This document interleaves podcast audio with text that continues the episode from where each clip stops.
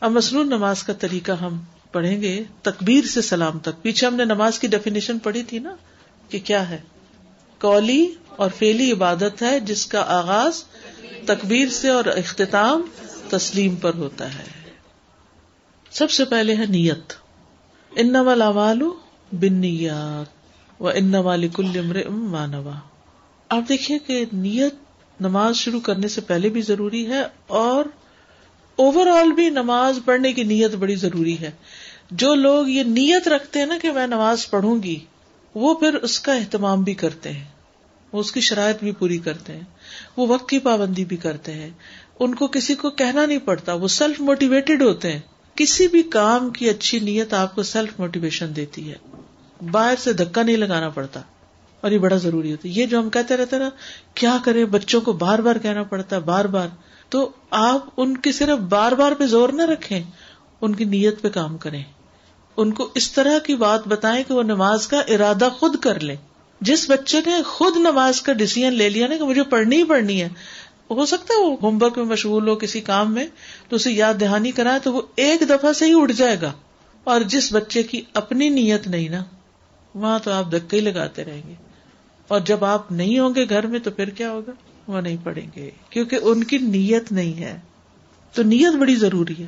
ان ملامال نیات اور اسی طرح برائیوں کو چھوڑنے کی بھی۔ اس کو پھر ول پار سے بھی تعبیر کرتے ہیں، کبھی کوئی نام دیتے ہیں۔ برائیوں سے بچنے کی کیا ہے؟ کہ اگر آپ کو کسی بھی چیز کی اڈکشن ہے، تو آپ پہلے خود پکا ارادہ کریں گے کہ میں نے نہیں کھانا یہ یا نہیں کرنا یہ۔ تو اللہ تعالیٰ آپ کو توفیق بھی دے گا اور کام آپ کے آسان بھی ہو جائیں گے۔ ٹھیک ہے؟ تو اس لیے جب بھی آپ کوئی نیکی کا کام کرنا چاہیں تو سب سے پہلے کیا کریں؟ اپنی نیت کا جائزہ لیں۔ واقعی میں کرنا چاہتی ہوں۔ یعنی تم چاہتے کیا ہو؟ ہم میں سے بہت سے لوگ کچھ کرتے کراتے نہیں۔ جب ملتے ہیں تو کہتے ہیں، ہم یہ بھی چاہتے ہیں وہ بھی چاہتے ہیں۔ واقعی چاہتے ہو؟ اگر واقعی چاہتے ہوتے تو سبب بن جاتا۔ صرف کہنے سے نہیں بات بنتی، چاہت سے ہوتی۔ جس کی چاہت سچی ہوتی ہے نا، وہ کہاں سے کہاں پہنچ جاتا ہے۔ تو دل میں نیت ہے۔ نماز کی نیت کس سے ہوتی ہے؟ دل میں نیت کرنا۔ ابن القیم رحمہ اللہ نے کہا، نیت کسی چیز کے قصد کرنے اور عزم کرنے کا نام ہے۔ اور اس کا مقام دل ہے۔ زبان کے ساتھ اس کا قطن کوئی تعلق نہیں۔ وہ محل القلب۔ یہ دیکھ رہے اوپر عربی عبارت؟ لا تعلق لها باللسان اصلا۔ اس کا تعلق زبان سے نہیں نیت دل سے ہوتی ہے، زبان سے بولنی نہیں ضروری۔ بعض لوگوں نے نیت کے الفاظ بنائے ہوئے ہیں، دو رکعت نماز سنت، منہ طرف خانے کعبے کے۔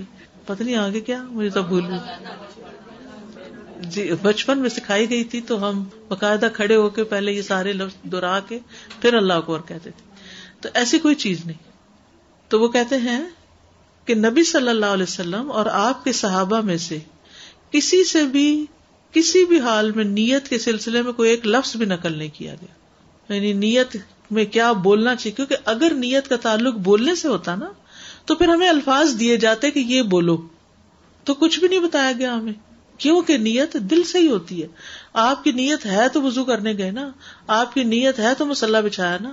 آپ کی نیت ہے تو یہاں آ کے کھڑے ہوئے کہ بغیر نیت کے یہ سب ہو رہا ہے۔ تو یہی نیت ہے۔ اور اس وقت انسٹنٹلی انسان کہتا ہے، فرض پڑھ رہا ہوں، یہ سنت یا نفل، یہ کیا پڑھو، کیا یہاں سے ہی دل کی حضوری شروع ہو جاتی ہے۔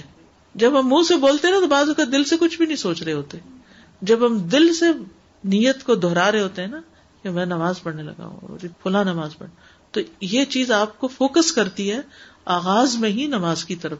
یہاں سے خوشبو و خزو کا بیچ پڑ جاتا ہے۔ جو کوئی وزو کے لیے بیٹھتا ہے تو وہ وزو کی نیت کر لیتا ہے، جو نماز کے لیے کھڑا ہوتا ہے تو نماز کی نیت کر لیتا ہے۔ زبان سے نیت کرنا سنت سے ثابت نہیں۔ ابن القیم رحم اللہ نے نیت کو الفاظ میں بیان کرنے کے متعلق کہا، اگر تم میں سے کوئی نو علیہ السلام کی عمر تک بھی زندہ رہے، پھر وہ اس بات کو تلاش کرتا رہے یعنی کتابوں میں۔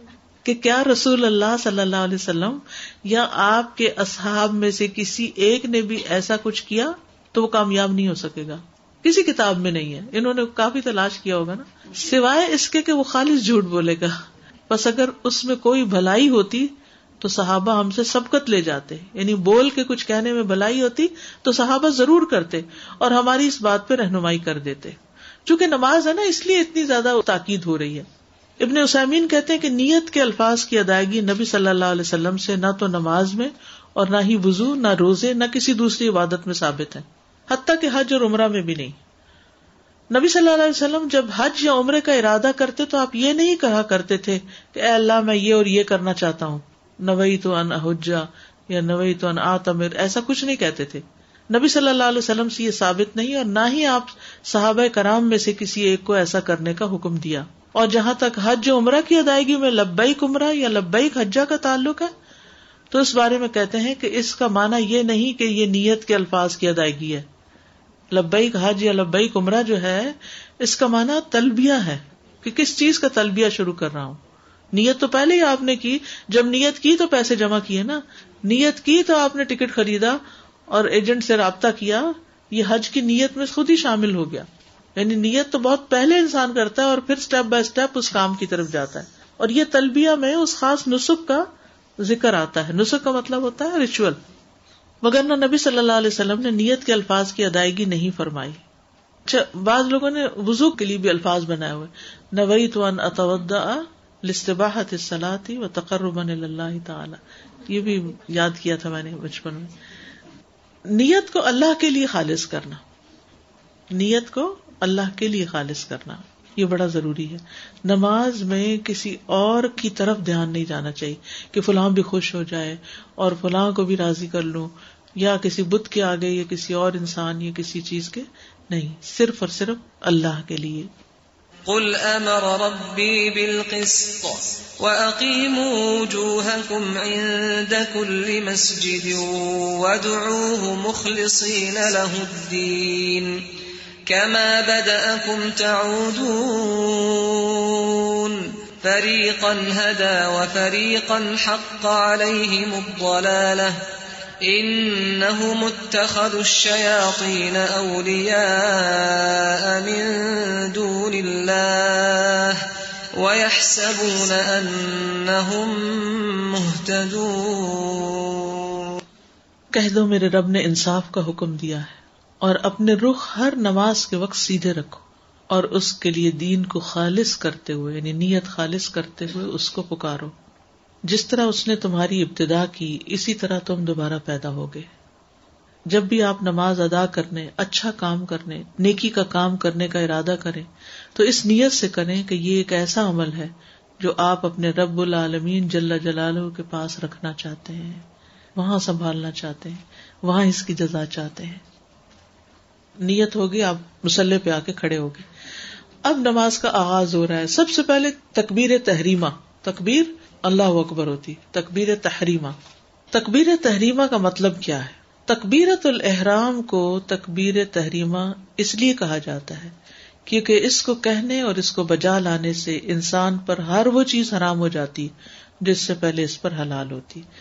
جب آپ حج کا ارادہ کرتے ہیں تو کیا کرتے ہیں؟ پہلا رکن کیا ہے؟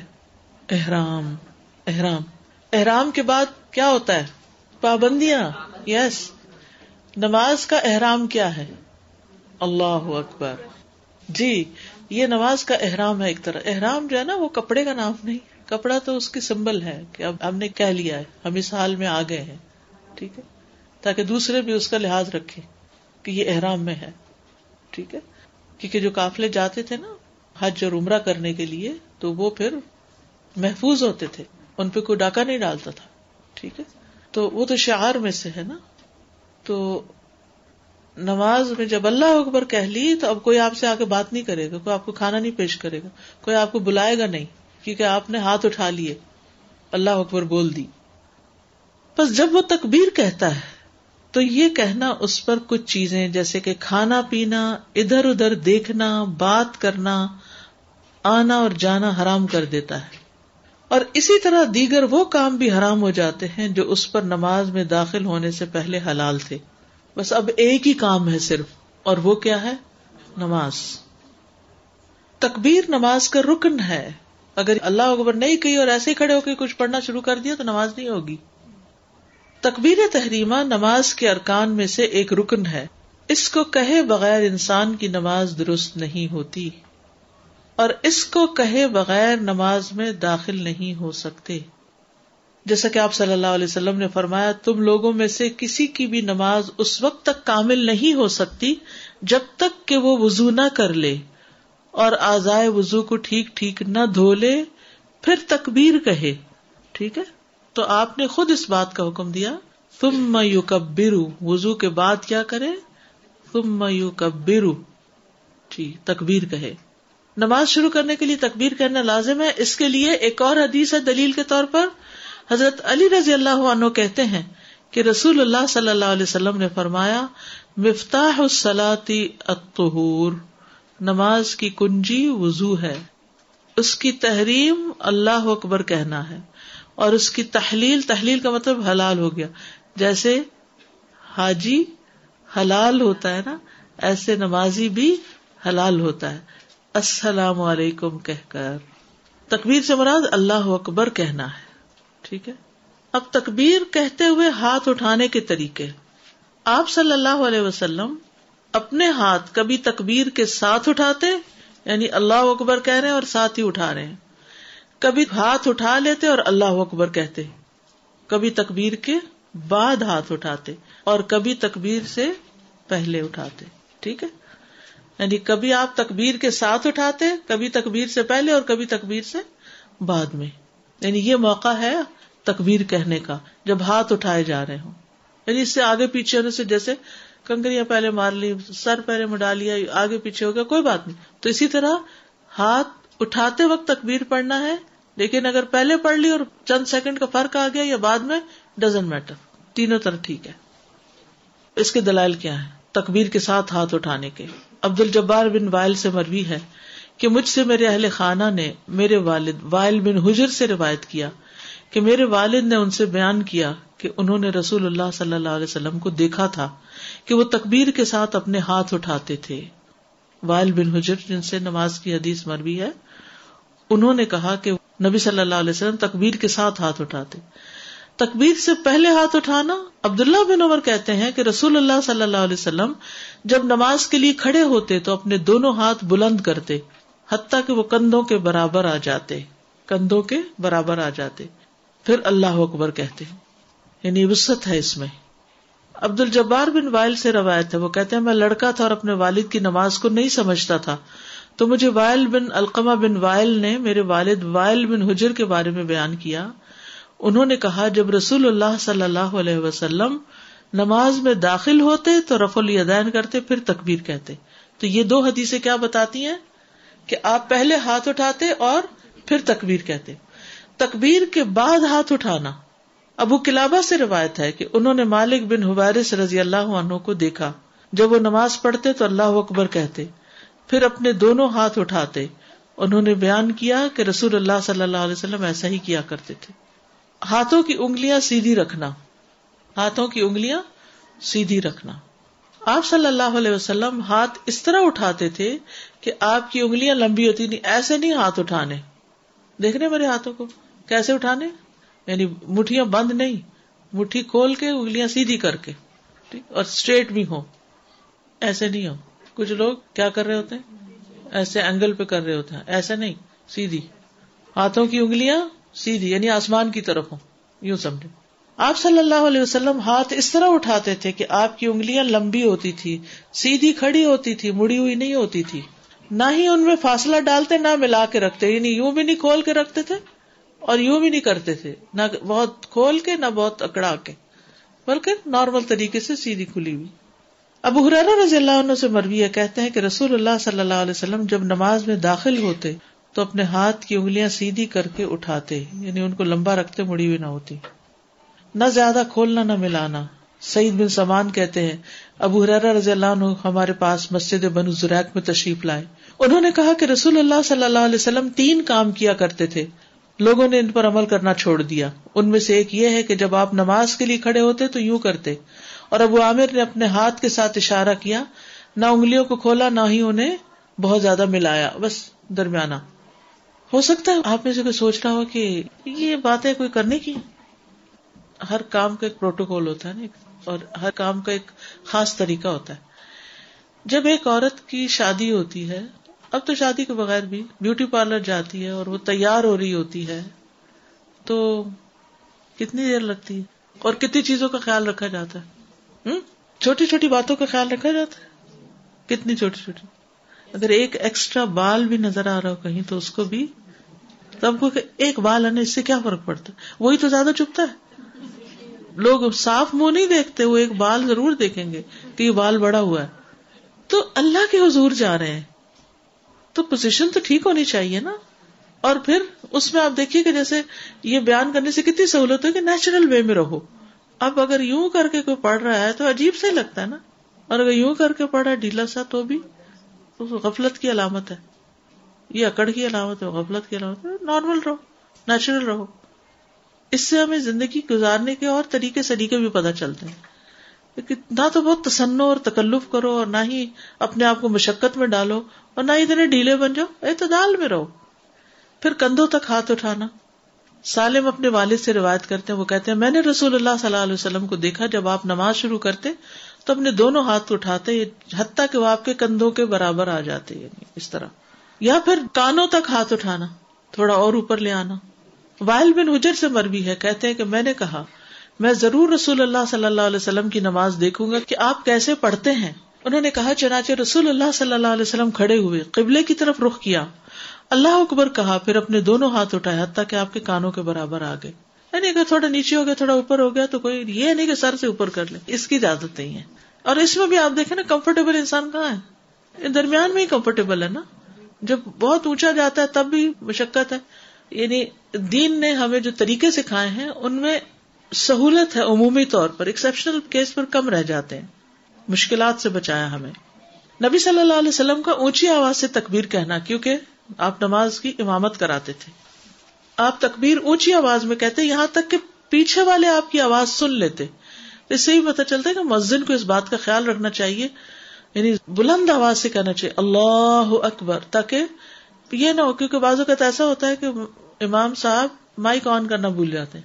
اور اللہ اکبر بھی اس طرح کرتے کہ پیچھے لوگ کھڑے ہی رہتے کہ نہیں نماز کب شروع کی جب دوسری اللہ اکبر ہوتی ہے رکو میں جانے کی تو ہو جاتا او رکت ہی مس ہو گئی۔ تو امام کو ان چیزوں کا لحاظ رکھنا چاہیے۔ جابر سے روایت ہے کہ رسول اللہ صلی اللہ علیہ وسلم بیمار پڑ گئے اور ہم نے آپ کی ابتدا میں نماز پڑھی، جبکہ آپ بیٹھے ہوئے تھے اور ابو بکر آپ کی تکبیر لوگوں کو سنا رہے تھے۔ اس سے یہ بھی پتا چلتا ہے کہ اگر امام کی آواز ذرا کم ہے اور کراؤڈ بڑا ہے، تو ذرا پیچھے سے کوئی اس تکبیر کو دوہرا دے تاکہ سب سن لے۔ حرم میں آپ نے دیکھا ہوگا کہ ہمیشہ پیچھے سے رپیٹ ہوتی۔ تو ایک دفعہ میں نے سوچا کہ اس تکلف کی کیا ضرورت ہے؟ مائک ہے، سب کو سنائی دے رہی ہے آواز۔ لیکن پھر مجھے سمجھ آئی کہ ایک دن یہ ہوا کہ جگہ قریب نہیں ملی تو کافی دور کھڑے ہونا پڑا۔ اب اس میں پہلی تکبیر نہیں سنائی دے رہی تھی، وہ دوسری ہی سنائی دے رہی تھی۔ تو بعض اوقات اینگل ایسا ہوتا ہے، بعض اوقات اسپیکر خراب ہو جاتا ہے۔ بعض اوقات آواز ایک دم دھیمی ہو جاتی ہے اور امام جو ہوتا ہے وہ تو اللہ اکبر کہہ دیتا ہے۔ اور وہ پیچھے والا کیا کرتا ہے؟ اللہ لمبا کر کے کرتا ہے۔ تو وہ سنائی دے جاتی ہے پھر۔ تو نماز خراب نہیں ہوتی۔ تو اس کی بھی دلیل ہمیں یہاں سے ملتی ہے۔ عام گھر میں ہر وقت ایسا کرنے کی ضرورت نہیں ہے کہ دو لوگ نماز پڑھ رہے ہیں۔ لیکن یہ کہ جہاں کراؤڈ زیادہ ہو، وہاں چاہے اسپیکر بھی ہو، پھر بھی کر دینے میں کوئی حرج نہیں۔ لوگوں کو فیسلٹیٹ کرنا اصل مقصد ہے۔ امام کے بعد مقتدی کا آہستہ تکبیر کہنا۔ ابو سعید سے مربی ہے، رسول اللہ صلی اللہ علیہ وسلم نے فرمایا، جب امام اللہ اکبر کہے تو تم بھی اللہ اکبر کو یعنی جو فالوور ہیں، مقتدی ہیں، وہ آہستہ سے اللہ اکبر کہیں اگر وہ سارے بھی زور سے امین کی طرح اللہ اکبر کہیں گے تو کیا ہوگا؟ ہم تو خواتین ہیں، خیر ہے لیکن جنرلی پتا تو ہونا چاہیے نا، اگر کوئی کر رہا ہو تو اس کو روکا جا سکے۔ اس کی وجہ یہ ہے کہ مثلاً اگر مسجد میں زور زور سے اللہ اکبر کی آواز آنے لگے تو آپ کو پتا ہے نا کہ پھر نیبر گھبرا کے باہر آ جائیں گے کہ شاید ہم پہ اٹیک ہونے لگا کیونکہ افسوس کے ساتھ کہنا پڑتا ہے کہ اللہ کے نام کو وہ بھی اللہ کی بڑائی کو ایسے مقاصد کے لیے استعمال کیا گیا کہ جس سے دوسرے لوگ جو ہیں وہ ان الفاظ سے ہی گھبرا گئے۔ حالانکہ اللہ اکبر اتنا خوبصورت کلمہ تو اس میں بڑی بھلائی ہو گئی کہ آمین کا تو اونچا کہنا لازم کیا لیکن اللہ اکبر کا نہیں۔ مقتدی کا سکوت اختیار کرنا۔ مقتدی کون ہوتا ہے؟ پیچھے والا۔ یعنی وہ آرام سے چپ ہو کے نماز پڑھے۔ زید بن ارکم سے روایت انہوں نے کہا، ہم نماز میں بات چیت کر لیا کرتے تھے۔ ایک آدمی نماز میں اپنے ساتھی سے گفتگو کر لیتا، جو اس کے پہلو میں کھڑا ہوتا۔ یہاں تک کہ یہ آیت نازل ہوئی۔ وقوم اللہ قانتین۔ اور اللہ کے لیے فرما بردار ہو کر کھڑے رہو۔ تو ہمیں خاموش رہنے کا حکم دیا گیا اور ہمیں گفتگو کرنے سے روک دیا گیا کہ آپس میں باتیں باتیں نہ کریں۔ بازو کا دیر سے آتے ہیں یا کچھ، تو اس وقت بھی پیچھے سے آتے ہوئے باتیں کرتے ہوئے نہیں آنا چاہیے۔ نماز کے اندر تو خیر ہے ہی۔ یعنی پہلے ابتدا میں کیا تھا؟ اللہ اکبر کے بعد جیسے کلاس میں ہم شروع کر دیتے ہیں نا، کوئی سوال کرتا ہے تو وہ دو لوگ آپس میں بول رہے ہیں، وہ دو آپس میں۔ تو یہی حال تھا، نماز کا بھی، نماز کے لیے اللہ اکبر امام نے کی اور پیچھے وہ ادھر ہو جاؤ، ادھر ہو جاؤ، آگے ہو جاؤ، پیچھے ہو جاؤ۔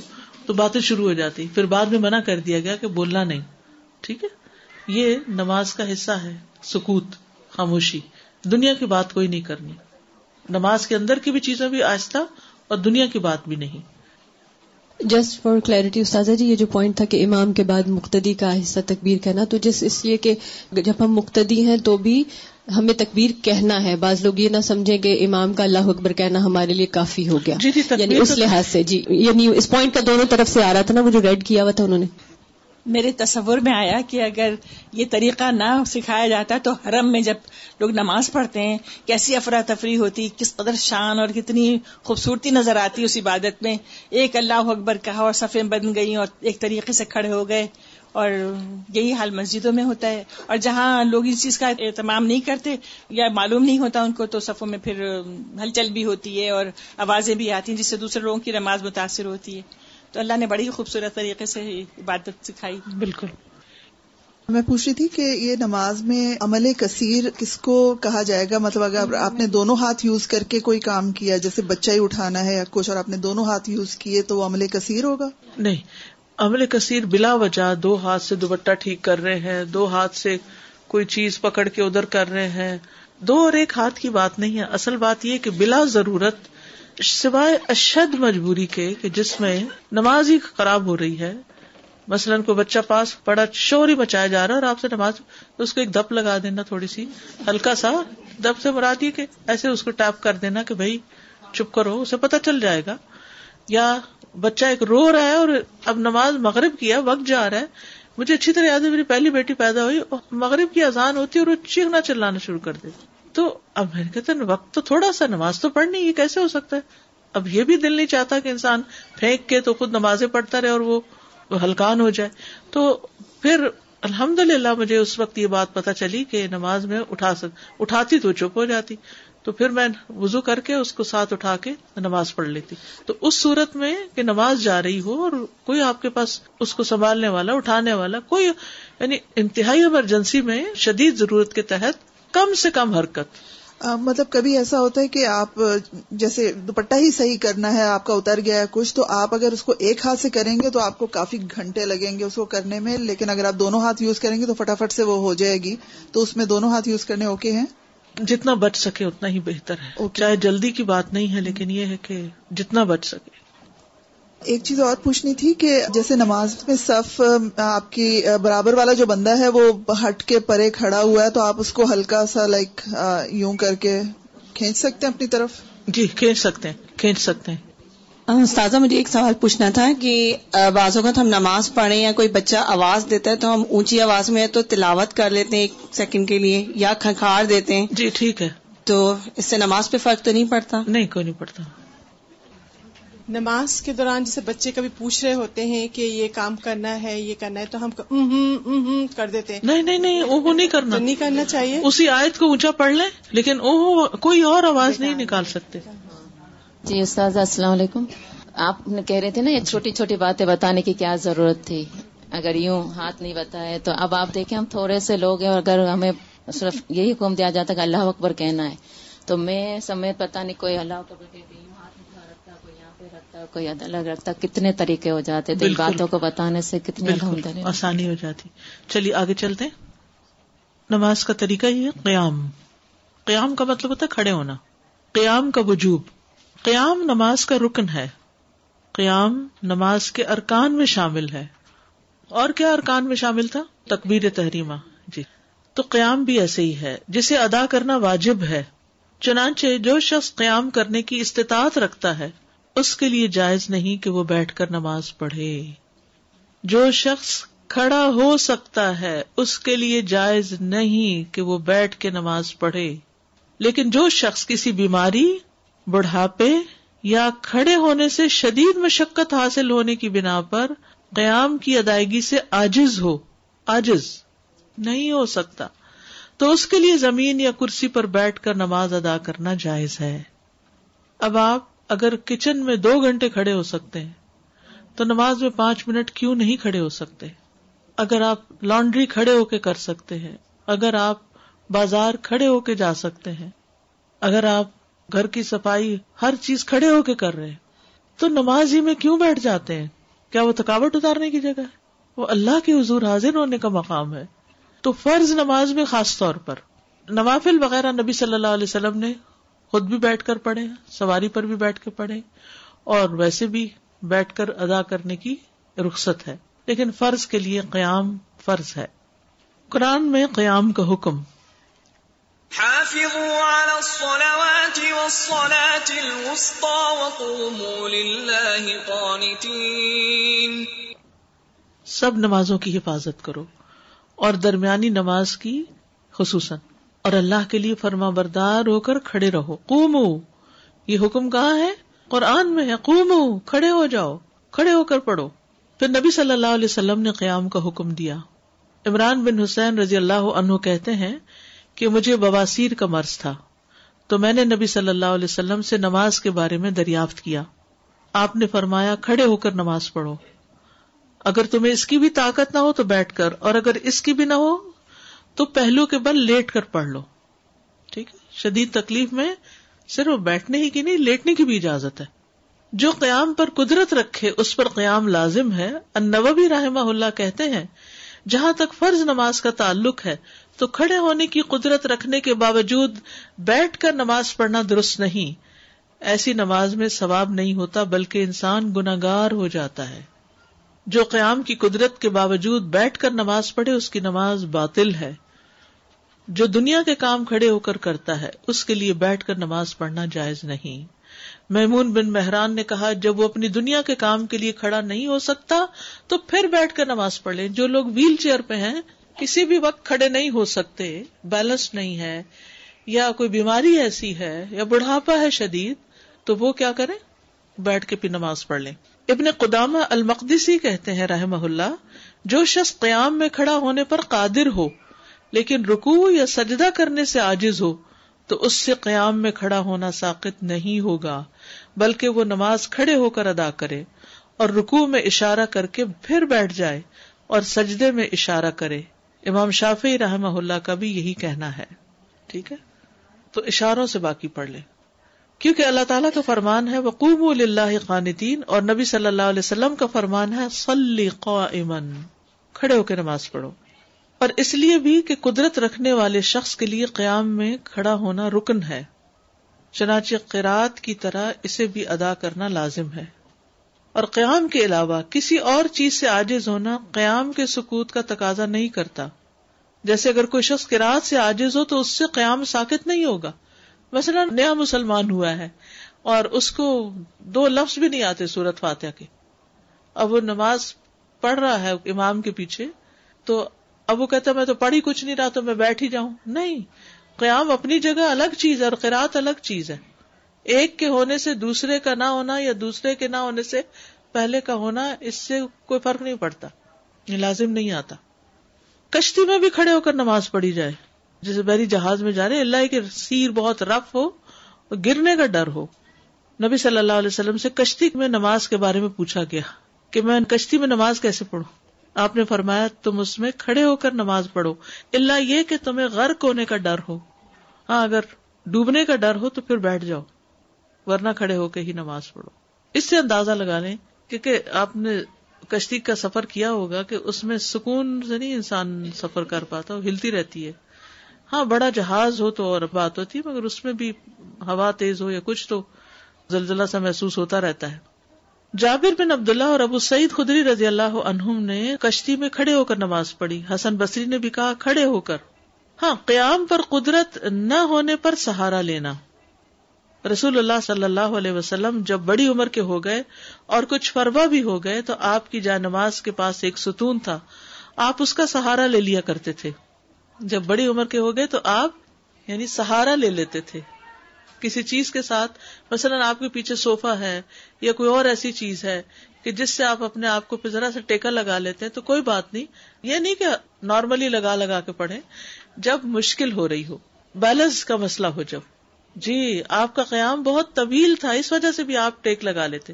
صحابہ بھی بعض اوقات بیماری کی صورت میں ٹیک لگاتے تھے۔ قاضی ایاس کہتے ہیں، جب تک فرض نماز میں بغیر ضرورت کے لاٹھی سے سہارا لینے کی بات ہے، تو امام مالک اور جمہور علماء کا مذہب کہ ایسا کرنا جائز نہیں۔ بغیر ضرورت کے سہارا نہیں لینا۔ البتہ جہاں کوئی مجبوری ہو اور انسان کھڑا ہونے سے عاجز ہو، تو کھڑے ہو کر سہارا لے کے نماز پڑھنا، بیٹھ کے نماز پڑھنے سے بہتر ہے۔ فرض نماز میں قیام کھڑے ہو کر ہی کرنا ہے۔ ام سلمہ رضی اللہ عنہ فرماتی ہیں، قسم ہے اس ذات کی جس کے ہاتھ میں میری جان ہے۔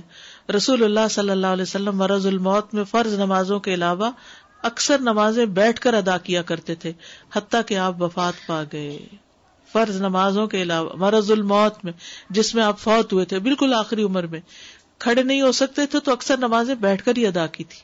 نفل نماز میں بیٹھنے کی رخصت عام حالات میں بھی۔ حضرت عائشہ سے روایت انہوں نے فرمایا، میں نے رسول اللہ صلی اللہ علیہ وسلم کو رات کی نماز ہمیشہ کھڑے ہو کر پڑھتے دیکھا، حتیٰ کہ آپ عمر رسیدہ ہو گئے۔ تب آپ بیٹھ کر نماز پڑھنے لگے، حتیٰ کہ جب چالیس یا تیس آیتوں کے برابر کراط رہ جاتی، تو قیام کرتے کام فقرا و سجدا یعنی کیا مطلب ہے؟ پہلے جیسے کھڑے ہو کے سورت فاتح وغیرہ پڑھی، پھر کچھ لمبی پڑی پھر تھک گئے، بیٹھ گئے، پھر کھڑے ہو کر باقی پڑھی اور پھر رکو میں چلے گئے۔ مریض کے لیے بھی کھڑے ہو کر نماز پڑھنا افضل ہے۔ عمران بن حسین سے روایت ہے، جو مرض بواسیر میں مبتلا تھے، انہوں نے کہا کہ میں نے رسول اللہ صلی اللہ علیہ وسلم سے آدمی کے بیٹھ کے نماز پڑھنے کے متعلق دریافت کیا۔ تو آپ نے فرمایا، اگر وہ کھڑے ہو کر نماز پڑھے تو افضل ہے۔ اور اگر بیٹھ کر نماز پڑھے تو اسے کھڑے ہو کر نماز پڑھنے والے کے ثواب سے آدھا ثواب ملے گا۔ آدھا ثواب ہوگا، جیسے نوافل وغیرہ ہم، ویسے چلو نہ ہونے سے بہتر ہے، پڑھ لیتے تو آدھا ثواب ہوگا۔ اور جو لیٹ کر نماز پڑھے گا، اسے بیٹھ کر نماز پڑھنے والے سے بھی آدھا ثواب ملے گا۔ تو پھر انسان کہتا پڑھ تو رہے ہی ہیں، زیادہ ہی ثواب لے لیں۔ بیماری یا تکلیف کی وجہ سے بیٹھ کر نماز پڑھنے کی اجازت ہے۔ وائل بن حجر سے روایت ہے، انہوں نے فرمایا، میں نے نبی صلی اللہ علیہ وسلم کو دیکھا کہ آپ نے اپنے دائیں پہلو پر بیٹھ کر نماز پڑھی۔ اس وقت آپ بیمار تھے۔ حضرت عائشہ رضی اللہ عنہ فرماتی ہیں میں نے نبی صلی اللہ علیہ وسلم کو چار زانوں بیٹھ کر نماز پڑھتے ہوئے دیکھا۔ چار زانوں کیسے بیٹھتے ہیں؟ جیسے پلتی مارتے ہیں۔ کراس لیگس چلیے، آج کے لیے اتنا ہی کافی ہے۔ جزاکم اللہ خیرن۔ سبحانک اللہم و بحمدک۔ اشہد اللہ الہ الا انت۔ استغفرک و اتوب الیک۔ السلام علیکم و رحمۃ اللہ وبرکاتہ۔